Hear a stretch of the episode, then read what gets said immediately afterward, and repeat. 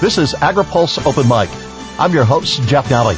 Our guest this week is Ted McKinney, USDA Undersecretary of Agriculture for Trade and Foreign Agriculture Affairs. AgriPulse Open Mic is brought to you by Syngenta. Syngenta products and services helping farmers increase their return on investment. AgriPulse Open Mic continues with Undersecretary Ted McKinney next. Commodity prices remain under pressure. That's why now, more than ever, farmers are focused on their return on investment. More and more, farmers depend on Syngenta products and services designed to increase their ROI. See the Syngenta Seed Innovations made for better ROI. This is AgriPulse Open Mic. Never have trade battles raged on so many fronts that have so much potential to impact the bottom line of U.S. farmers and ranchers. In the last week, President Trump is quoted saying talks are going very well and also saying he's willing to keep tariffs on Chinese goods for a long time. USDA Undersecretary of Agriculture for Trade and Foreign Agriculture Affairs Ted McKinney is an optimist.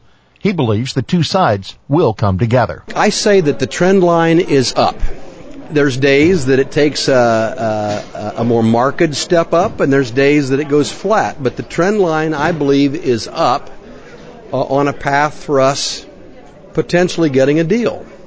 Now, I, I, I, stop right now and give a huge caveat that the U.S. and my predecessors have been here before and come away disappointed. Uh, China just is a different uh, uh, uh character and follows different rules. But I, I, I, believe the trend line will continue. I, I, I believe in, and I'm so hopeful that we'll get to that deal because discussions continue on. I don't think anybody's looking at this as wasted time.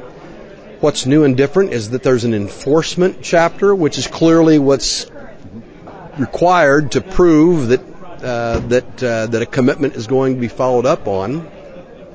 Uh, I'm less familiar with the non-ag stuff, which would be the services. So think of financial transactions, uh, enforcement, intellectual property. We gotta, we kind of get to do all that on our own. But I do believe, uh, and I'm hopeful that we'll get there, and I hope it's sooner than later, Jeff.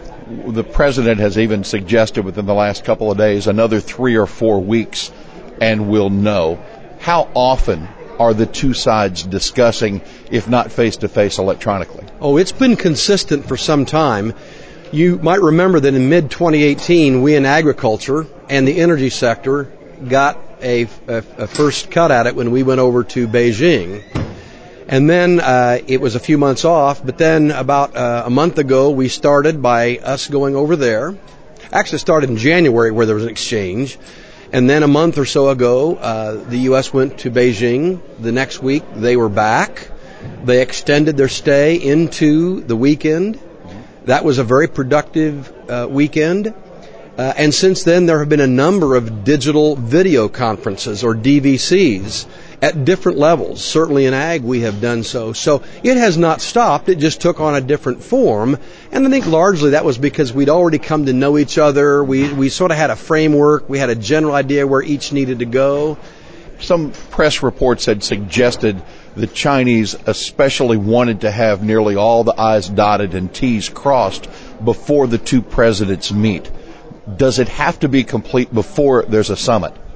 Well, the pundits would say it's always good to have it locked down and loaded, so to speak, so that all is required is a signature rather than uh, than the two presidents meeting. Uh, if it comes to that, it comes to that, and there are things that we have been elevating. But I think the hope by all of us is that those who know these topics the best can come to a conclusion. But the honest answer is I don't know. We'll have to see. I'd be fully satisfied if we could lock it down at, at, the level of those of us that know all the nuances to these many, many issues. Again, you suggested that talk is cheap. But we've also seen some action by the legislature in China. How do we measure that? Well, I, I think the best thing and what I counsel folks is let's take it a day at a time, a week at a time, and a month at a time. Uh, Ronald Reagan said it very well in, when he said trust but verify, and that's why the enforcement clause is very important. However it comes out, because that'll be the way that uh, you you put teeth into an agreement that you sign. But I also think this is different because while the tariffs have been hurting our farmers, I know that they are painful. Nobody likes them. I think even the president in many cases doesn't like them. It has brought leverage, Jeff. It's brought leverage. And there's also hurt going on in China. So if both sides really want to get out of this, and the only way to get out of it is to sign a deal that has enforcement, and you then have the chance to prove what you have said in agreement, well, I'm sure willing for the next visit till we get to closure, and then let's see where it goes. With regard to the Chinese economy, we've seen some slowing down in certain areas of concern. Does the pain they've suffered and the pain that we've suffered is does it lead to an urgency toward a conclusion?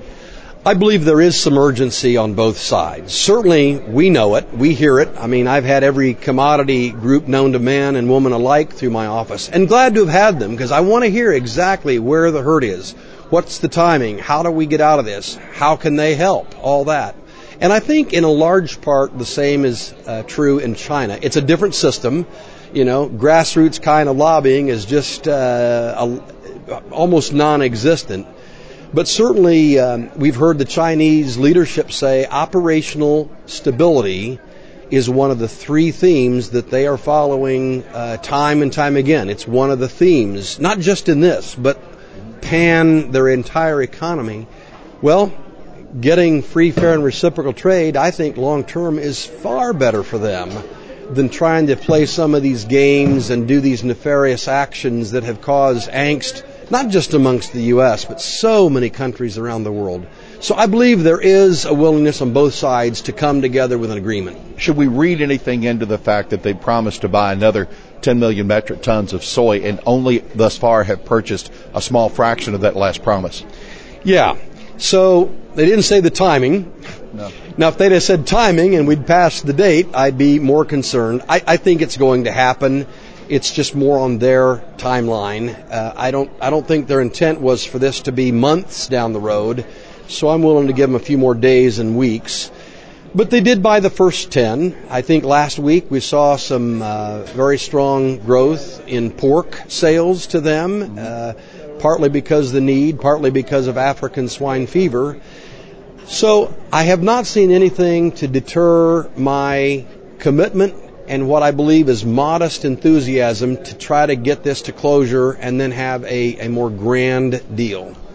From the Department of Agriculture's perspective, do we have any confidence in measuring the depth of African swine fever and how much that swine herd has been challenged?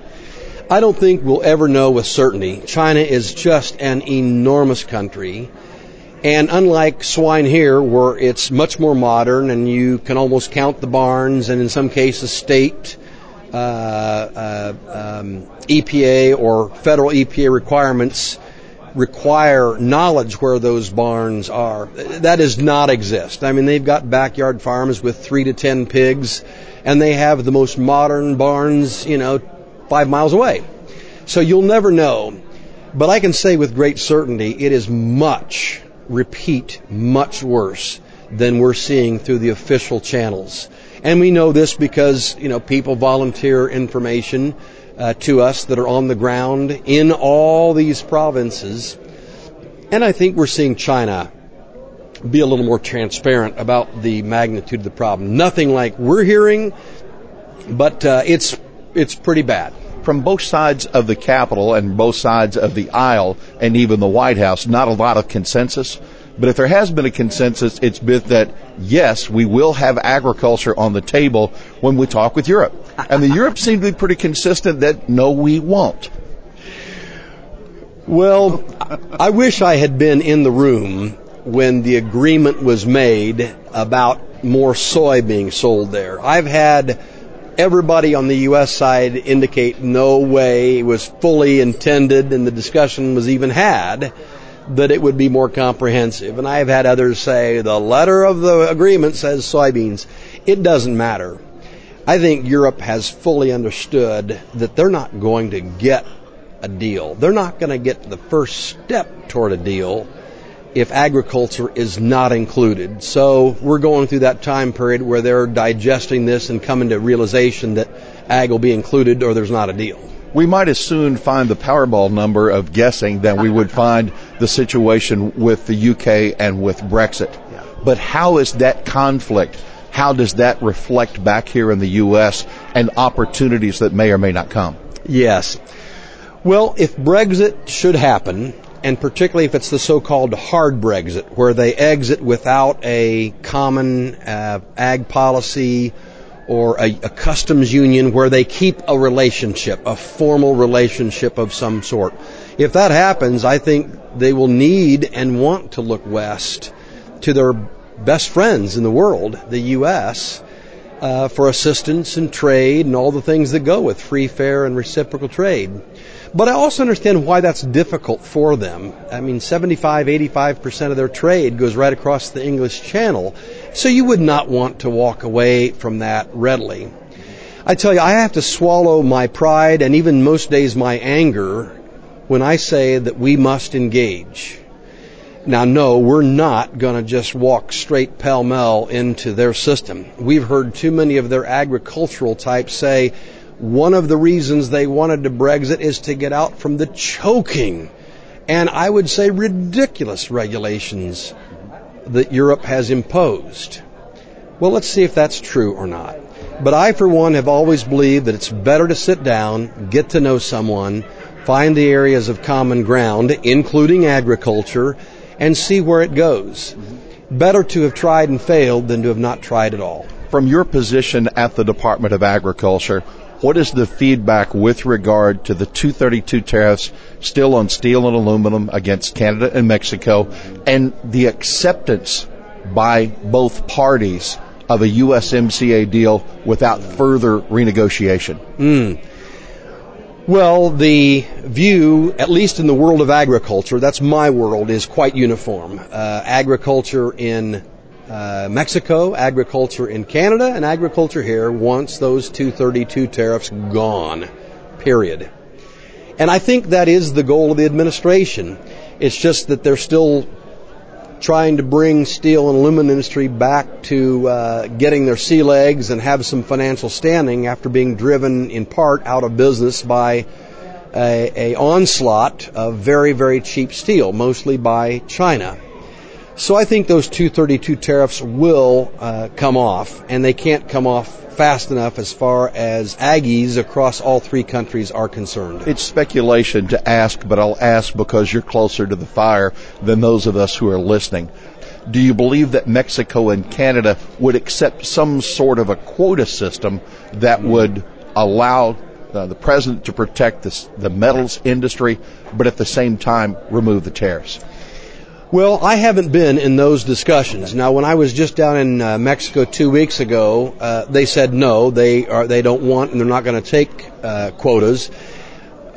But hey, I don't know how far along the discussions are. I don't know what kind of an offer, whether it was uh, was not lucrative enough. I just don't know what was offered, uh, nor will I. Uh, but I do believe somehow, some way, the three countries are co- going to come to an agreement because we have to. We're all too important to each other. And yes, it's been a, a time of strife this last year, but you know what? In our own families, sometimes we have a friendly fight with a brother. I don't think I ever had one with my sister, but certainly my brothers and I did. And uh, we just have to work back. But I think USMCA has been a very good deal if we can get it passed. Mm-hmm. I think agriculture across all three countries will have benefited from this. It may not feel like that at the time, but I think we will benefit. We've got a new chapter on biotechnology, a new rewritten chapter on sanitary, phytosanitary chapter. We've penetrated the dairy industry of Canada and tried to bring, make, break it more transparent and free and fair because it has not been. So I think all those things are going to make all three countries stronger, and then it's just a matter of our congressional delegations in each country seeing it forward. And I, I do believe that will happen. At the time of our conversation, there are discussions going on between the U.S. and Brazil. From a 30,000 foot level, what's to be resolved there that would either assist the U.S. or challenge the U.S. and the same for our neighbors to the south? Sure. Well, I suppose I, I, suppose I've learned that every country has some sort of a grievance or a grudge about said other country. In our case, I think our list is longer and more serious and more evident, so I'll start there. You asked. Um, uh, Gregg Doud, our USTR lead ag negotiator, and I went down together, and we deliberately wanted to go together to, to, to make a statement that both of us, with responsibility for trade, were very serious about things. And, uh, and I think the, the, the, news media has reported some of the topics we covered, the ethanol tariff, the wheat TRQ, which is now 20 years old, uh, pork and some other things, and they had some things for us. And I think it's terrific that their president uh, has come to Washington to have a visit with Mr. Trump. I think that's a great thing. And I think it's great that we've been very candid with each other. I must say, I like the things I'm hearing out of this Brazilian government. I think they've recognized that uh, some level of free, fair, and reciprocal trade is a good thing, and they may have to swallow hard Gosh, I hope we don't have to swallow hard. I think we've already been doing that. But whatever it takes, we've got to get to the point that the largest, the second largest economy in uh, in uh, the Americas uh, needs to be a good trading partner where there's higher trust than there is today. You have a long history of service to agriculture and truly understand the nature of U.S. agriculture being involved. But has there ever been a time when so many challenges on so many fronts with regard to trade. A very, in the words of Senator Roberts, difficult patch. Do the commodity groups, do you feel their urgency to try to bring these things to a conclusion? Oh yes. If the question is, do we feel the urgency, and, and I, I don't want to be too cute about this, but do I feel their pain? The answer is yes um, you know, I have a rolling screen in my office uh, of farmers and farm families and ranch families as a way of reminding all of us, hey, this is who we work for. I have a dozen or two farmers that I call periodically coming into work or going home to just test what are people saying. And of course, the commodity groups uh, are, are outstanding, and we're always going to know and do know where they are. So, no, no, no, we know full well, and we vector that in. We make sure that Secretary Perdue knows that, and we'll find ways to get that into many, many other people, including the Oval Office. And we want to make sure they know how they're feeling. Uh, so, so yes, we feel their pain. Uh, I would say, though I'm a more modest historian in terms of ag history, my pastime is World War II history, so forgive me. I need to broaden my sights, don't I? Um, I would say I don't know of a rougher patch than this um, for different reasons. Some would say the early 80s was in that mix. The Depression certainly had to be worse for different reasons, but in terms of numbers of trade disputes that are alive and are, are have both downside and upside, I would say I don't remember any. But I will tell you, in every one, I think we are making progress. I think when you and I sit down in a year from now, I believe we will have USMCA settled, and I believe we will have a Japan agreement. I believe we will have an agreement with China. And those three alone are huge, just simply huge. And that gives you an opportunity to get on to others. I mean, there's a lot of countries we don't have a free trade agreement with that we should have, and that would benefit both countries. I mean, I remind people, if I'm not talking about trade as a bona fide two-way street, I'm not doing my job.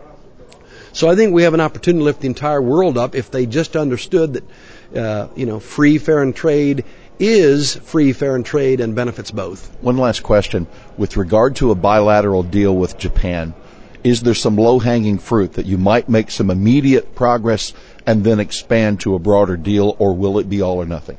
Well, I think so, but I'm going to answer it in a way that may not be what you expect. The low hanging fruit, I think, is language that already exists. The Aggies kind of liked the ag language in TPP. I don't think our president just disregarded TPP in its entirety. I think it was more other issues. Mm-hmm. So the ag language there is a decent place to start. The USMCA language is outstanding. I mean, uh, the biotech language, the SPS chapter rewrite. If we need to, we can go to the Korea or the KORUS free trade agreement. So I think if you call that low hanging fruit, I think that is a pretty good start. Is it as simple as a cut and paste? No. But it's a pretty doggone good place to start, in my view. You've been very generous with your time with AgriPulse and then allowing us time uh, to be a part of Open Mic this week. You know it's open mic and you know you have the last word. Take us home. Well, the first thing I'd have to say is an enormous thank you to our farmers, ranchers, and the ag industry as a whole. I meant what I said that we know their pain. We have talked to them. We understand that. And, and most of them are saying, look, I'm willing to give up, you know, a, a few cents a bushel or pounds if it gets this right for me in a few years or my kids and grandkids is what most of them say. And so I'm grateful that they've given this president and by extension me and my buddy Gregg Doud an opportunity to get this right. And I think we are making progress. The next thing I'll always say, and I think I've said it with you, is we've got to continue to diversify our portfolio. That does not mean walk away or even diminish our focus on countries that we've been in. China, I hope we sell more. Japan, Canada, Mexico.